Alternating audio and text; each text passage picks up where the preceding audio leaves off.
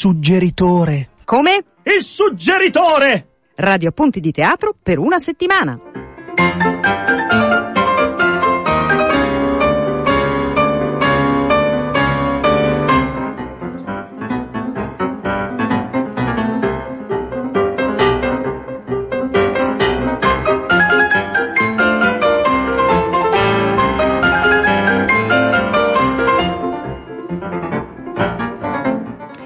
Buon pomeriggio ascoltatori del Suggeritore, buon pomeriggio, benvenuti a questa puntata un po' speciale che tutti gli anni va in onda da Book City. Siamo sotto la tenda della libreria di Book City in Piazza del Cannone, Piazza delle Armi, insomma chiamatela come vi pare, la piazza principale del Castello Sforzesco, ci sono un po' di ascoltatori qui intorno, qualche faccia la riconosco perché riconosco persone che vengono un po' a tutte le nostre iniziative, in questo caso sono venuti giustamente a farsi un giro in libreria, a farsi un giro al castello, ma noi siamo contenti, c'è tanta gente qui intorno e ci sono tanti ospiti al tavolo del suggeritore, quindi io vado veloce, vi dico soltanto che ci trovate su Twitter cercando il suggeritore, sul sito di Radio Popolare se volete riascoltare la la trasmissione o le trasmissioni precedenti in podcast e che potete scriverci a il suggeritore chiocciolaradiopopolare.it.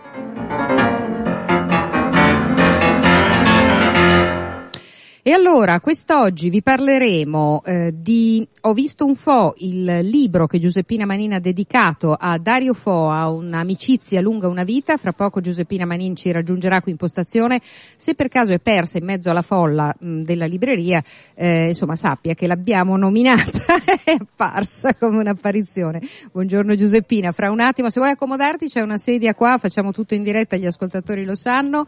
Grazie, grazie. E gli altri ospiti sono già arrivati. Prego Giuseppina, fra un po' parleremo con lei di Dario Fo, a cui gli ascoltatori di Radio Popolare, insomma, vogliono davvero tanto bene e hanno voluto tanto bene, insomma. Invece, eh, fra poco parleremo di Golem, eh, o più esattamente della riedizione di ehm, questo testo che è stato così importante, che è diventato poi eh, tante cose diverse, diciamo così. Noi abbiamo imparato a conoscerlo o a eh, ritrovarlo grazie anche a Monio Vadia, che sarà infatti insieme con la curatrice di questa nuova edizione che fra poco sentirete, protagonista di, spett- eh, di un incontro qui a Book City proprio per parlarne. Però ehm, prima eh, di parlare con queste ospiti che fra poco eh, sentirete, io do il benvenuto ai nostri primi due ospiti che poi devono correre in teatro e per l'esattezza al teatro La Cucina di nuovo gli ascoltatori di Radio Popolare lo conoscono bene, è quello eh, dell'ex ospedale psichiatrico Pini, eh, si trova come sapete ehm, eh, in via Ippocrate, il Teatro La Cucina eh, ospita durante il periodo estivo una rassegna importante che da vicino nessuno è normale e poi una serie di progetti nel corso dell'anno, fra cui le due repliche di uno spettacolo eh, importante che fa parte dei focus ehm, organizzati, promossi e realizzati da Zona K eh, e il focus now, così si chiama questo sull'adesso, sul momento di adesso, presenta la nostra violenza e la vostra violenza in prima nazionale italiana di Oliver Frilic. Allora io come al solito chiedo a Valentina Caslunger di Zona K di pronunciare correttamente il nome del nostro ospite che come si sa noi abbiamo qualche difficoltà a, mm, a pronunciare. Aspetta, aspetta che gli apro il microfono. Eccoti. Eh, io Vai. l'avrei pronunciato come l'hai pronunciato tu, ma visto che c'è qui lui, poi ci correggerà Okay, lui. so the first question, dear Oliver, welcome, welcome very much. Uh, well, I'll just open it. Yes. Here you are on air. Uh, is how do we pronounce your name? Sorry, Uh, it's a very silly question, but it's no, no, I important. like your pronunciation. I pronounce it Ferlic, so it's Ferlic. Yeah, Ok, yeah. allora But ce don't possiamo invest too much energy in this. Va bene, dice di non investire troppa energia. Quanto piuttosto nel, nel vedere il suo spettacolo. Valentina, una piccola introduzione a questo che è, diciamo, un evento importante per voi importante per voi perché di questo spettacolo si parla tantissimo e di Oliver si parla tantissimo in tutta Europa.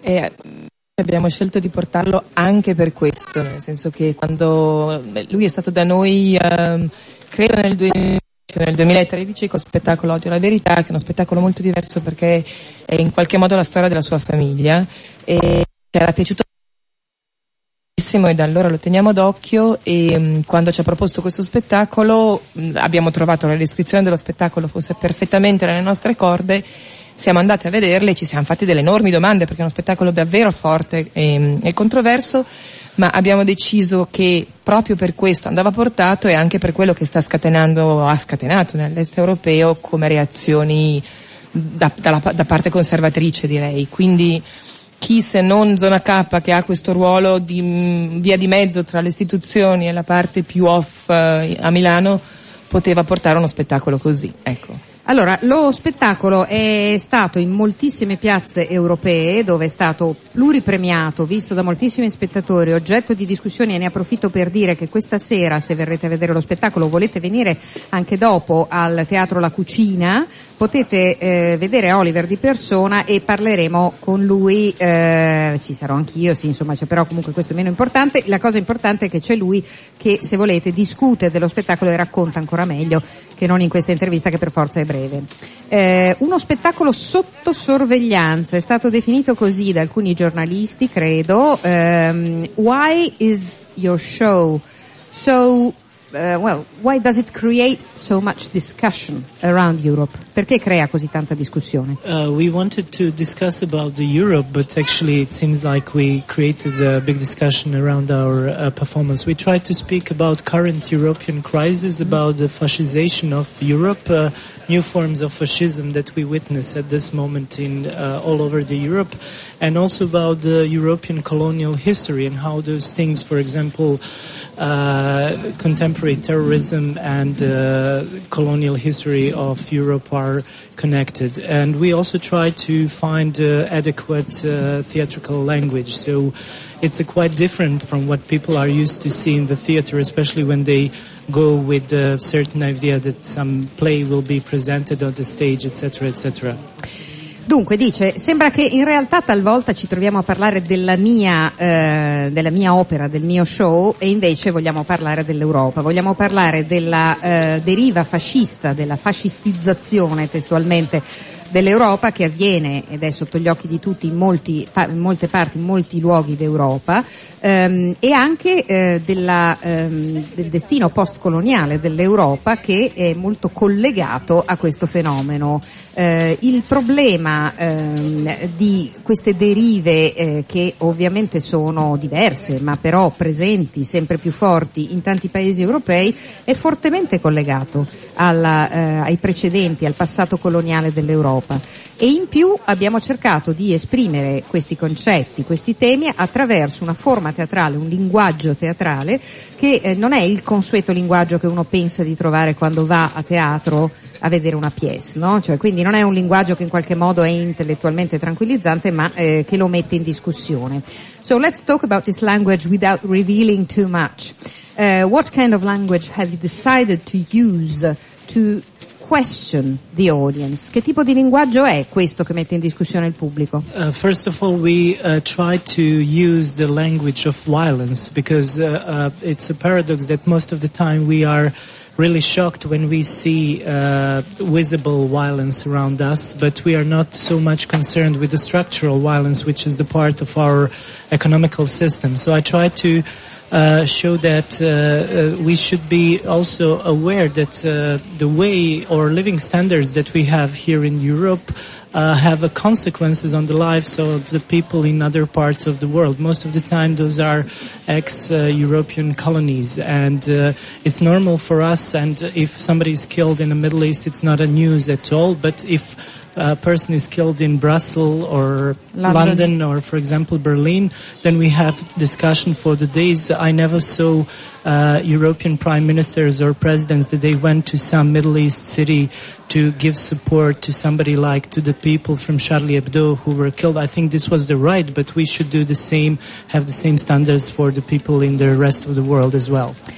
Il nostro linguaggio è basato su un'analisi della violenza e anche sull'uso del eh, concetto di violenza eh, quando mettiamo in scena lo spettacolo per cercare di far capire che la violenza ha una sua struttura e che la struttura della violenza diciamo, collettiva che viviamo attualmente, eh, per esempio se parliamo di terrorismo, e infatti di terrorismo e fortemente i problemi del terrorismo, lo diceva anche nella risposta precedente, sono fortemente collegati con il passato coloniale dell'Europa, ehm, noi ehm, vediamo che eh, gran parte di quello che accade nei paesi del Medio Oriente eh, e eh, le, i moltissimi episodi di violenza eh, e di terrorismo che accadono laggiù sono praticamente fortemente connessi strutturalmente interdipendenti eh, dal nostro passato coloniale, dallo stile di vita che certi paesi, i nostri, tengono eh, e di conseguenza il risultato finale è che quello che accade laggiù ehm, non rappresenta una notizia particolarmente interessante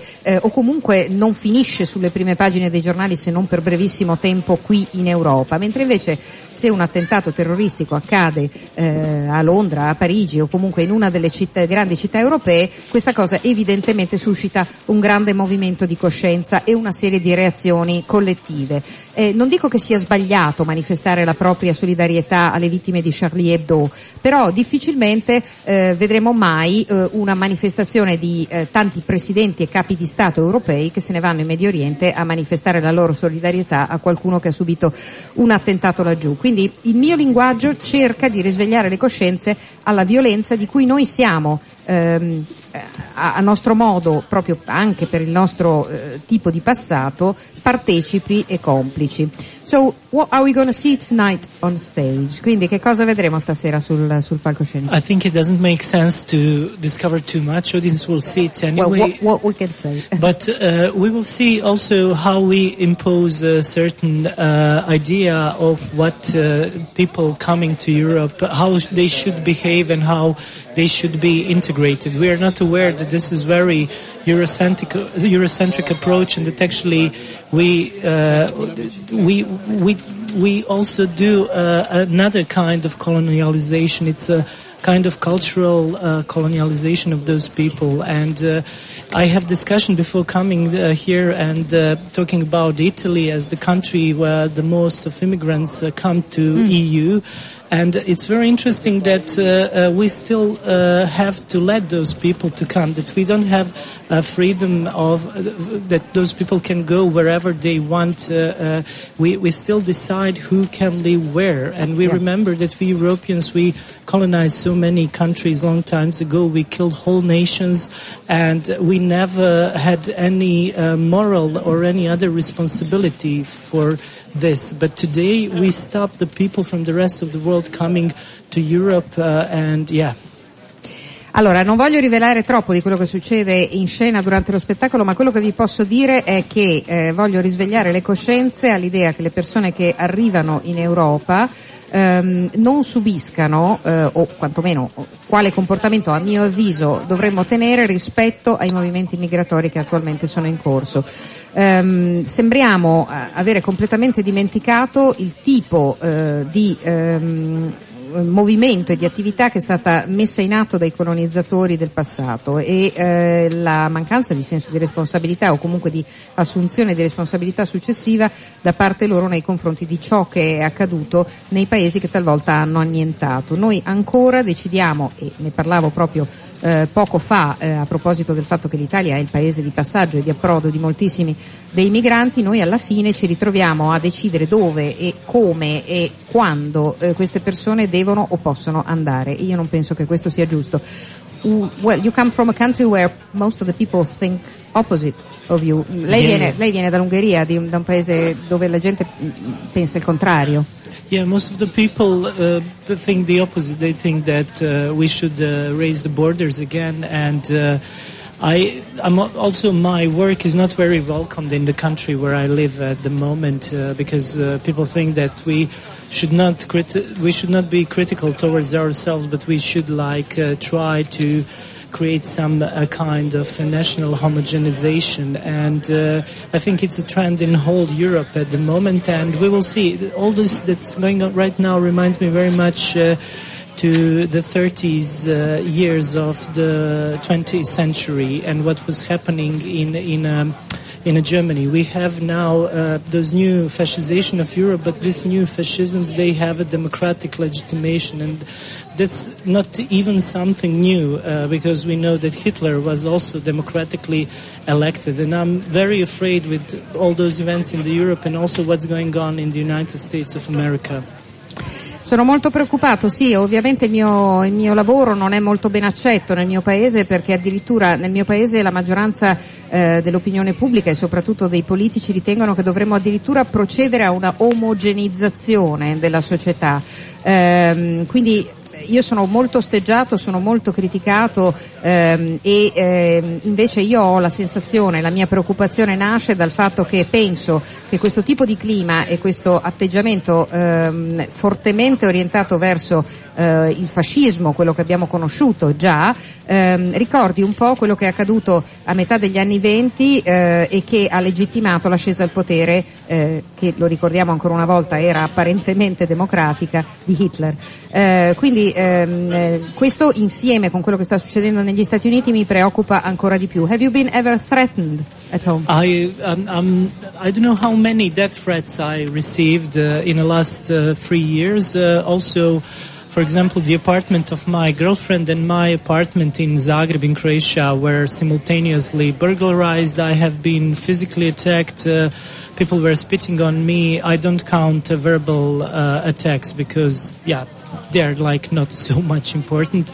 But that's also the sign. I, and there are also two uh, investigation against me going on in uh, Poland. One for this performance, uh, we performed it in the city of Bydgoszcz in Poland, and another one for for my production from uh, Warsaw. Uh, it's uh, based on uh, Stanislaw Wyspiański's uh, play Curse. So this is also another sign that uh, we we have to fight again for the artistic freedom and the freedom of speech in general. Allora, eh, mi correggo, scusatemi, ho detto, mi è sfuggito Ungheria perché l'Ungheria è su posizioni simili, ovviamente intendevo Croazia, eh, che è la, la patria eh, di Oliver, però ehm, gli ho chiesto se è mai stato minacciato, che domanda ingenua. Eh, riceve praticamente un certo numero quotidianamente di minacce di morte l'appartamento della sua ragazza Zagabria è stato ehm, devastato, derubato, per, mh, perquisito più volte, in Polonia in occasione occasione di alcune rappresentazioni è stata fatta partire un'indagine di polizia su di lui e eh, più di una volta eh, il suo spettacolo è stato censurato in diverse circostanze. Io invece ritengo che sia assolutamente indispensabile che la libertà eh, di esprimersi, soprattutto attraverso mezzi eh, come l'arte, come il teatro, eh, sia ehm, da sostenere, da, per, da, da perseguire. So you, you're gonna go on. Yes, I, I think I will uh, continue to do what I think I should uh, uh, do. Bravo. Eh, allora, eh, no, io però continuerò a fare quello che penso che sia giusto fare. Grazie, grazie davvero. Se qualcuno l'ha ascoltato, forse riusciamo a fargli un applauso perché visto che lo minacciano di morte, ecco, grazie. Grazie al pubblico della libreria che ci ha dato una mano. Thank you, see you tonight. See you, bye bye. Grazie mille. E noi fra un attimo parliamo invece eh, di Golem.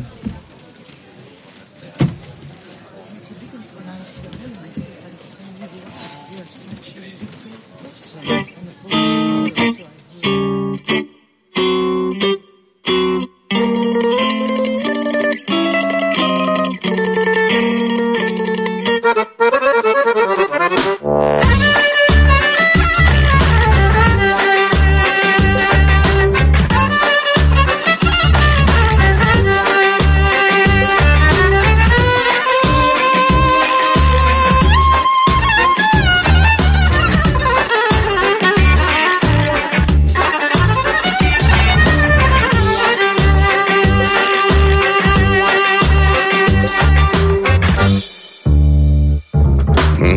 milo danas mi se snilo. Tele opreo pretele Na plafonu crvene cipele. Vojsika li bahtali Ljepši su za njom dahtali A pogledaj mene parno džungalo Jebem li ti ogledalo? Sila su štabarelo le Usne što ne mogu da se prebole. Sila sprne su na kune. Čovek da klekne pa da se zakune. Kana pirel mudarelu Glavu mi udare.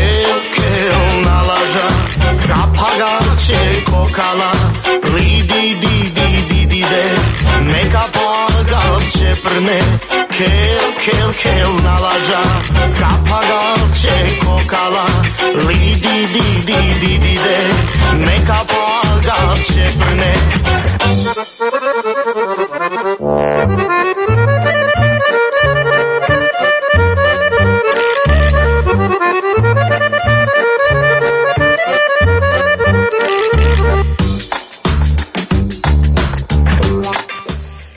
Golem e l'apprendista stregone, il dramma yiddish di Leivik, di H. Leivik con Laura Quercioli. Minzer o Mincer, Laura? Ecco, Mincer. Minzer, un cognome polacco, il cognome di mio marito. Me lo sono immaginata, però non ero sicura, lo dicevo all'americana per non sbagliare, ma Ecco. insomma vabbè. Eh, perché in realtà in un universo americano noi navighiamo, navighiamo nel 1921, abbiamo lasciato gli anni 20 con il nostro precedente ospite, anni come si sa di grandi innovazioni ma anche di grande pericolo. Ehm, un testo, anzi un dramma poetico sarebbe più corretto dire, eh, che fu pubblicato proprio nel 21 a New York e che eh, ha in qualche modo generato, mi viene in mente eh, Luburois per esempio che ha avuto come dire un destino per altri versi altrettanto prolifico in termini di suggestioni, di versioni, di rivisitazioni. Noi però torniamo all'origine con una nuova edizione che è curata proprio da Laura Quercioli. Quindi ehm, intanto cominciamo a parlare di questa nuova edizione poi parliamo dell'incontro che, che terrete e ne daremo i dettagli. Grazie mille. Ma eh, è un ritorno alle origini sui generis, nel senso che la leggenda del golem molto antica. Certo. Se ne trovano degli, degli accenni nel Talmud. E, mm, il mondo è sempre stato pieno di, di golem. Che cos'è un golem? Un golem è un uomo artificiale, un uomo artificiale creato da un altro essere umano. Uh, il golem par excellence per noi italiani ovviamente è Pinocchio. Di solito quando parlo del golem mi porto sempre un pupazzetto di Pinocchio appresso come mascotte. Stavolta l'ho dimenticato ma tanto per radio non l'avreste visto. Fate conto che ci sia. Ehm, il, eh, il golem appunto qui adesso mm, non, non ci possiamo dilungare per cui non ne posso raccontare tutte le varie vicende, accezioni. Posso dire che il primo golem moderno nasce in Polonia nel, nel 1500, eh, creato dal rabbino della città di Cheum, che aveva creato questo, appunto, questo pupazzone, quest'essere artificiale D'argilla. D'argilla, esatto, che poi continuava a crescere, continuava a crescere, continuava a crescere. A un certo punto lui decide di, con un click, cioè diciamo che nella storia del golem, volendo c'è anche la previsione del, È profetico, ecco, no? del contatto elettrico che accendi e spengi la luce facendo un piccolissimo movimento. E lui lo fa ma è troppo tardi perché ormai il golem è così grande che gli crolla addosso e questa massa argillosa lo uccide. Il golem però proprio più famoso di tutti è quello creato a Praga nel 600 dal Maharal di Praga. Il Maharal è una figura storica, era un grandissimo studioso che peraltro non aveva nulla a che fare con la magia e per una sorta, una serie più o meno bizzarra di intersezioni storiche è diventato nella tradizione, nella letteratura il il creatore del golem con la I e con la C maiuscola ed è proprio a questa leggenda che già era stata raccontata, tramandata fra, le- fra gli altri dai fratelli Grimm, è proprio a questa ehm, leggenda che si rifà a Alpen Leivik che era Però appunto non si faceva chiamare solo con la H per non essere confuso con l'altro. eh, sì, cioè con, cui- con un altro Leivik eh, che ha, ha un altro complicazione Alpern, tipicamente sì. golemia- gole- Eh, golemiana. Esatto, esatto. Infatti. E, mm, eh, Leivik stesso peraltro ha una, una vicenda di vita che è incredibile, che essa stessa varrebbe uno o più romanzi perché lui è nato nell'attuale Bielorussia, nei pressi di Minsk, è diventato un rivoluzionario, faceva parte del Bund, che era questo enorme sindacato ebraico socialista, è stato arrestato in quanto appunto membro del Bund, non si è voluto difendere al suo processo dicendo che uh, lui non si sarebbe difeso perché non si sarebbe mai difeso di fronte a una giuria di boi ed assassini e che soltanto aspettava la loro fine, è stato condannato a molti anni di deportazione in Siberia, è riuscito a fuggire anche grazie a dei soldi fattigli arrivare non si sa come da dei compagni ebrei già emigrati negli Stati Uniti, ha attraversato a piedi e a cavallo tutta la Siberia ed è riuscito ad arrivare negli Stati Uniti.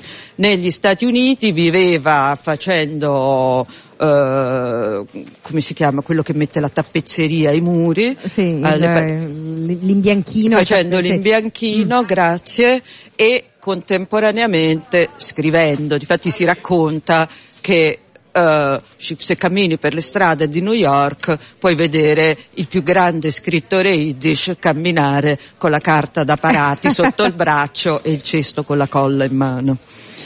Allora, eh, un, l'idea anche di riprendere contatti con questo autore che in qualche modo no, ha eh, dato al golem eh, la sua definizione contemporanea, quella del Novecento, diciamo così, e da lì poi sono partiti tanti altri, avverrà anche nell'incontro che eh, terrete domani mm-hmm. alle 18 al Teatro Franco Parenti insieme con Monio Vadia, Luca Bernardini e Francesco Cataluccio esatto. che saranno gli altri ospiti che parleranno con Laura Quercioli. Però eh, c'è ancora il tempo per un'altra eh, domanda, cioè la deriva, la deriva invece ehm, scenica del golem che eh, dentro e fuori le epoche più o meno fortunate ovviamente e attraverso quella terribile dell'olocausto eh, ha sempre avuto come dicevo um, una, una, vita in continua evoluzione e trasformazione no? cioè è uno di quei personaggi di cui non si può fare senza eh, in qualche modo in scena, in teatro. Sì, direi che non si può fare senza proprio nel nostro immaginario, perché ecco, la giusto. figura del golem riassume così tante questioni enormi, se, se il tempo posso molto certo, certo. per punti elencare quali sono le eh, appunto le, le, le, cose centrali che vengono riassunte da questa figura. Allora la, la, cosa più evidente ovviamente è il rapporto dell'uomo con la tecnologia, con la tecnologia che poi sfugge dalle mani del, del, suo creatore, insomma Frankenstein è un, uh, uno dei tanti Golem. O Frankenstein per citare. Frankenstein, per citare, ottimo. Però. È il rapporto dell'artista con la sua opera, perché anche l'artista, che sia eh, pittore, scultore, performer, eh, eccetera, non sa quando inizia a creare, non sa fino in fondo che cosa ne verrà fuori. È la, la hubris dell'uomo che vuole assomigliarsi a Dio tutto questo, questo quando vediamo questa storia ovviamente dalla parte dell'essere umano, dalla parte del creatore. Se la vediamo dalla parte del, del pupaccione, del creato, invece ritroviamo in questa figura uno, eh, eh, uno, degli elementi che è molto sottolineato nell'opera di Leivik è il senso di distanza dell'uomo dal suo creatore, della creatura creata dal creante, una distanza che è, che è, incolmabile, il creatore è sempre lontano, è sempre sfuggente, sempre inconoscibile e, e l'unico sentimento, l'unica percezione della sua presenza che possiamo avere è la nostalgia della sua assenza, è questo esattamente quello che prova il golem nei confronti del Maharal. E infine direi che da un certo punto di vista questo elemento può un pochino eh, riassumerne gli altri, c'è il discorso della violenza e qui eh, per qualche verso mi ricollego a mm. quanto ha detto prima Ferlich, eh, perché il golem è colui che cerca di risolvere i problemi con la violenza. Nel, è il messia che arriva per salvare l'uomo in un momento storico e lo fa con la violenza. Nel testo di Leivik troviamo gli altri due messia, c'è il messia sofferente, il messia mendicante, il messia dai piedi piagati, il messia che non potrà mai veramente arrivare che è il messia ebraico c'è l'uomo dalla croce, che è ovviamente Gesù, e c'è go- il golem, che è il messia del pugno, così è definito, e non è un caso che Leivik, che era appunto era stato socialista, era stato comunista, eh, era stato sempre vicino ai movimenti operai, Leivik abbia terminato di scrivere quest'opera dopo la rivoluzione russa. Beh, insomma, eh, Laura Quercioli, abbiamo fatto un viaggio soltanto in questi pochi minuti che ci ha raccontato con tanta passione, insomma, eh, quel, un, un, infinitesimo di quello che eh, potremo raccontare, che evidentemente avrete più tempo ehm, di affrontare con gli ospiti dell'incontro che, come lo ricordo, si terrà domani alle 18 al Teatro Franco Parenti. Dunque, il Golem Marsilio, editore, non l'avevamo detto, il libro a cui abbiamo fatto riferimento, ma con tutto quello che c'è dietro. Tra l'altro, grazie grazie Laura Quercioli perché è l'unica che sa dire il nome del nostro drammaturgo e Eh, regista Frlich, eh, che io dico comunque con, come dire, con un- una pausa troppo lunga su alcune delle consonanti, quindi grazie ancora. Se posso, se posso soltanto aggiungere un secondo rispetto alle- agli oratori che, che mi faranno l'onore di essere con me domani, Monio Vadia, come è noto a moltissimi, bene, all'inizio sì, sì. degli anni 90, insieme a Mara Cantoni ha messo in scena uno dei suoi spettacoli più belli. Sì. No, il Golem Ah, il Golem, è proprio. vero, è vero, il primo il era Golem, Golem, sì, sì, sì, uno dei, uno spettacolo di cui Raboni scrisse che suscitava un una entusiasmo da stadio. È vero. E poi è Monio Vadia. Francesco Cataluccio che è un profondo, ironico, intelligentissimo conoscitore della cultura europea e dell'Europa centro-orientale in particolare e il mio collega, anche lui docente di letteratura polacca all'Università di, di Milano, Luca Bernardini, eh, anche per rimarcare la vicinanza della cultura yiddish alla Polonia. Leivik non era polacco, era nato appunto come ho detto in Bielorussia, ma la cultura yiddish è molto legata alla cultura e alla storia della Polonia e anche per questo eh, È importante. Luca sarà con noi domani. Grazie mille a Laura Quercioli, Mincer, a risentirci, a presto. Un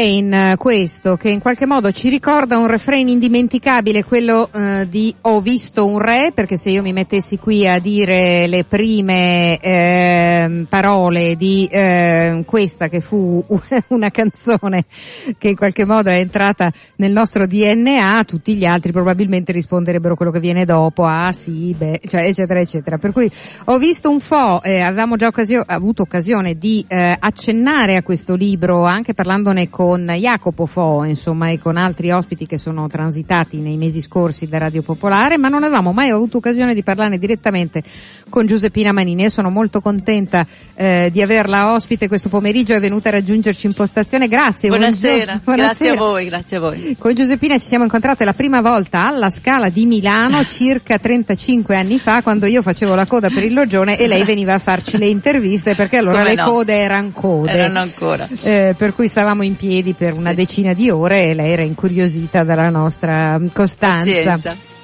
Quindi sono tanti anni, ma tanti anni soprattutto quelli della tua amicizia con Dario, no? Sì, sì, è un rapporto diciamo professionale, poi diventato amicizia perché io mi sono occupata per molti anni di teatro per il Corriere della Sera, e quindi ho avuto modo di, di, di, frequentare tutti gli spettacoli di Dario e Franca e un po' alla volta insomma poi si è creato un legame di, appunto, di confidenza, di stima e, e poi a un certo momento abbiamo deciso di fare dei libri insieme ne abbiamo fatti, il gioco ci è piaciuto, ne abbiamo fatti addirittura quattro, eh non sì. uno. E poi purtroppo Dario se n'è andato e, e il mio editore Wanda mi ha detto ma sarebbe bello per il primo anniversario fare qualcosa su di lui. E io ho detto ma cosa vuoi che facciamo? Abbiamo da- detto talmente tanto di Dario, raccontare ancora la sua storia mi sembra impossibile.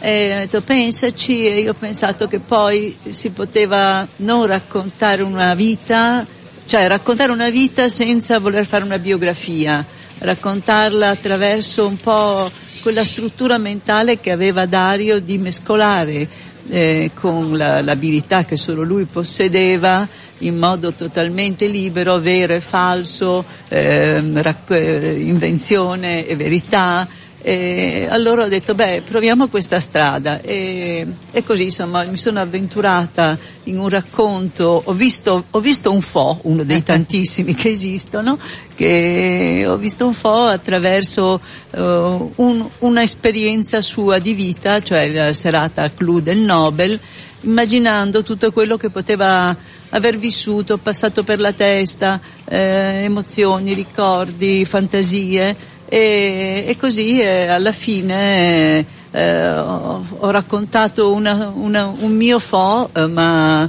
eh, un po' vero e un po' inventato. Allora, eh, giustamente ricordavi che sei stata vicina a Dario praticamente fino all'ultimo giorno, insomma voi vi siete, avevate proprio l'abitudine di vedervi e sentirvi sì, molto spesso. Sì, ci sentivamo spesso, poi sono andata anche a trovarlo purtroppo all'ospedale l'ultimo, insomma non, non l'ultimo giorno ma il penultimo e, e insomma poi non, io pensavo come lui, credo del resto, pensavo che lui mi ha detto forse me la sfango anche stavolta pensavo anch'io che forse ce l'avrebbe fatta perché non poteva morire. No, anche noi eh. avevamo la sensazione, anche perché insomma era, era, un uomo talmente forte, talmente sempre impegnato a fare più cose di tutti noi eh, in esatto. un mese, in un vite. solo giorno. Mm, esatto che è molto difficile abituarsi all'idea che lui e Franca non ci siano più, ehm, però ripeto, eh, l'operazione che tu ci hai appena raccontato, cioè quella di raccontare la vita di qualcuno che è stato eh, così capace di vera poliedria, quindi non eh, di poliedria di opportunismo, ma di una condizione esistenziale. Mm cioè lui aveva bisogno di pensare le cose da più lati, da quei lati che a noi magari non vengono in mente immediatamente. Lui ce li faceva vedere. Credo che questa sia una delle cose che leggendo il libro viene più fuori, perché hai scelto una struttura che se vuoi insomma sunteggiarci eh, Sì, brevemente eh, facilita la comprensione di questo meccanismo. Beh sì, la- lui aveva la filosofia, come diceva, del ribaltone, nel senso che Esatto. ogni, ogni situazione eh, lui prendeva il punto di vista che non ti aspetti mai, eh, ribaltava il senso comune, ribaltava la- prim- lo sguardo immediato che ti viene di una, di una cosa e, eh, e poi la raccontava eh, in modo che tu dicevi, beh, eh, stravolge quello che è, ma proprio stravolgendo la realtà ne dava un senso più profondo e più paradossale, perché come sappiamo il paradosso è qualcosa che guarda oltre. Eh, proprio attraverso la- la- la- l'arma dell'ironia, del paradosso, lui riusciva a darci una verità, credo, più vera del vero in qualche modo. E io ho provato a fare questo nel senso che ho provato a raccontare la sua vita come fosse una fiaba, un romanzo, eh, quelle, quelle storie che lui piacevano tanto dei fabulatori del lago, dove ehm, prendendo una- un episodio reale veniva trasformato in, una, in qualcosa di leggendario.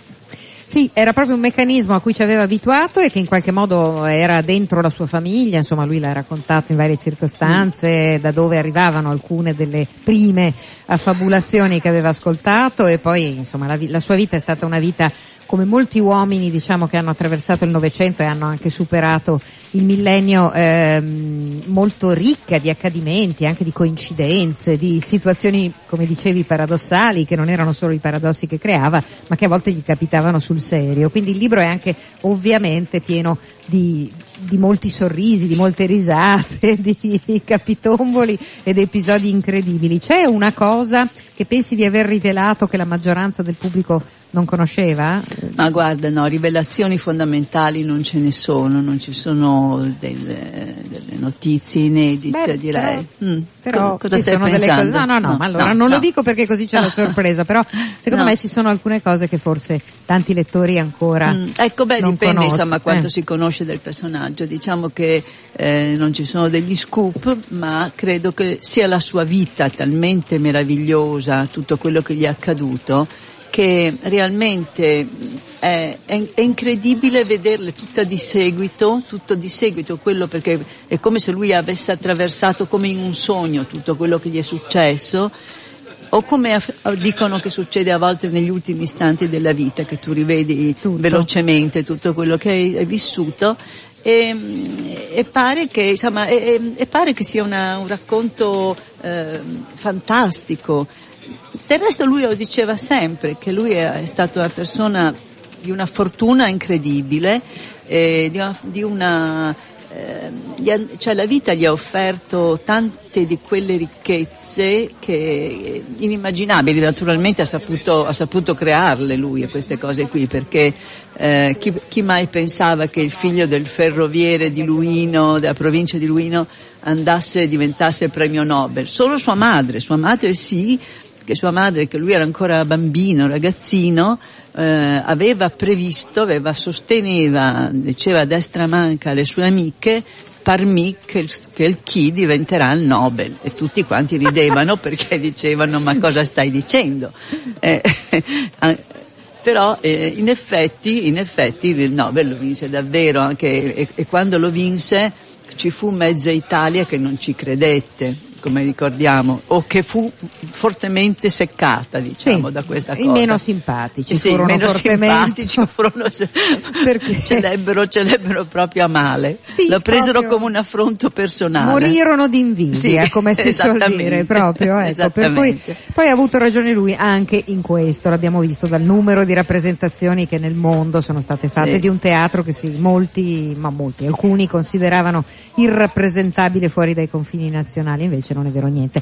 Quindi, eh, alla fine, ripeto, l'ultima risata è stata proprio quella di Dario Fo. Allora, l'incontro dove potrete sentire Giuseppina Manin conversare con Natalia Aspesi eh, domani al piccolo teatro Grassi, il chiostro Nina Vinchi, si terrà alle ore 17. Io la ringrazio per essere venuta qui perché qui lo spettacolo è bello perché insomma stare, però comincia a fare freddino, quindi i nostri ospiti sono particolarmente insomma meritevoli di gratitudine. Grazie a voi e grazie a voi del- dell'attenzione. Allora, ho visto un fo eh, della Guanda, non l'avevamo detto, Giuseppina Manin, grazie, a risentirci presto, ciao. Ciao.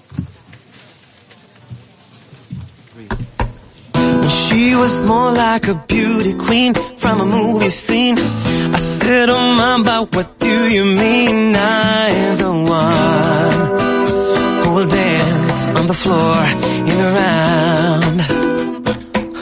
She said, I am the one who will dance on the floor in the round.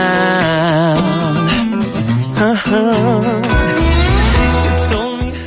Due minuti e mezzo alla fine, il tempo, se la batteria tiene, di sentire ancora Gianni Biondillo. Buon- buonasera Gianni.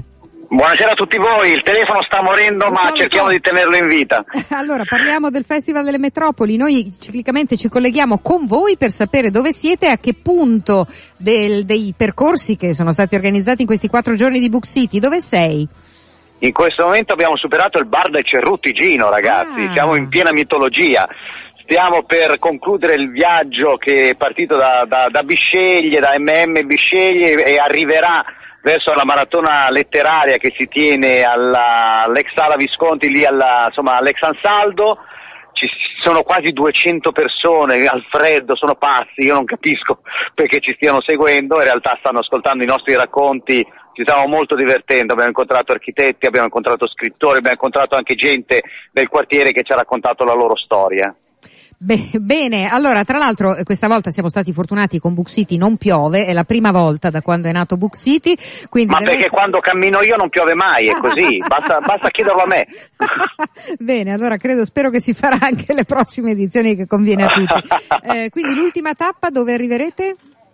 Noi arriveremo all'ex Ansaldo, alla sala Visconti dove c'è, c'è la maratona letteraria che su Pasolini, io poi entriamo noi 200 persone, io salirò sul palco e leggerò una poesia di Certo. Pierpaolo Pasolini Ecco, e poi probabilmente svengo. Va- Va va bene, no, non farlo, ti prego, eh, resisti, ma però l'ultima cosa, abbiamo 50 secondi, quindi anche la batteria vedrai che resiste. Domani?